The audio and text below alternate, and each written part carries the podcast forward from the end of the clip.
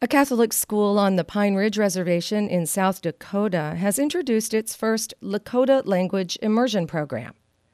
A small kindergarten class is the start of a revolving door immersion concept that will see students remain in a culturally rich environment through the fourth grade.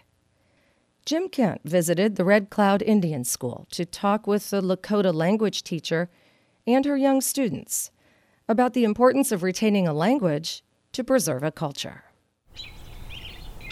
The Red Cloud Indian School is nestled within the rolling hills of western South Dakota and lies just a few miles north of the village of Pine Ridge. Founded in 1888 as the Holy Rosary Mission, its bucolic setting belies the history that saw Lakota children spend half their day taking classes while spending the other half performing domestic duties such as kitchen work and farming to keep the mission operating. While Catholicism flourished in the early part of the 20th century, many Lakota families chose to send their children to Holy Rosary instead of the federal government's boarding schools. But no matter which institutions they were a part of, the process of assimilating native children into the dominant non native society resulted in a loss of their language. Savannah Gresseth is one of the teachers at the Red Cloud Indian School's Lakota Kindergarten Immersion class. She says although her students have attended a daycare immersion program starting as young as 18 months old, most come from an environment where Lakota isn't spoken. When they come over to the daycare, most of them do not come from Lakota speaking families. So the children that are here now a lot of the parents are learning alongside the, the children with classes that our program offers. We do have one little boy, his grandparents are fluent speakers, but but that little boy is the exception. And though the Lakota immersion class only has five students, the ratio for non speaking tribal members is much higher than reflected by these numbers. In a population of some 40,000 on the Pine Ridge Reservation, it's estimated there are only about 6,000 fluent Lakota speakers. As a result, this immersion class, like the daycare school the students have already attended, concentrates on speaking all Lakota all the time. Marcella the results are most readily seen when children from the immersion class associate with their non Lakota speaking counterparts at Red Cloud, says Gresseth. So it's really interesting being here because we, we do a lot of the same activities with them. So we'll go to gym with them, we'll go to arts, library, different things. And so we'll be with that other classroom. But as teachers, we don't we don't break our Lakota with our kids. And it's interesting because the other children, they really like intently listen.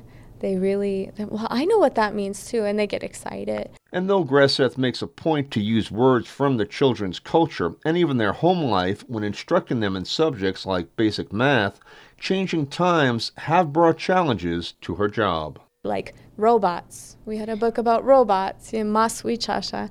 And so the kids you know they get really excited because they're familiar with the subject, but it's also um, interesting because the the fluent speakers will say, "Well, you know, what's a good way of describing this?" That's when the Lakota linguistics expert will meet with the natural native speaker to come up with a new word for a centuries old language. Of course, teaching Lakota isn't just about a traditional language keeping pace with the modern world. It's about the Lakota culture's survival into the new millennium, since the culture and the language are inexorably linked. Red Cloud Executive Vice President Robert Brave Heart Sr. explains. You can't teach the language without teaching the culture, and you can't teach the culture without teaching the language. And our elders tell us when you lose your language, you lose your culture. So they, they, they go hand in hand. And so we try to do that. You know, you, you just can't teach the language in a vacuum, just as a language itself.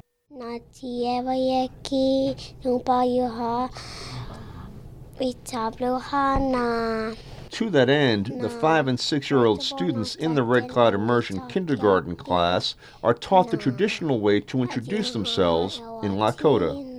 Magpialuta ewa blawa na tante watea na be uncute bello.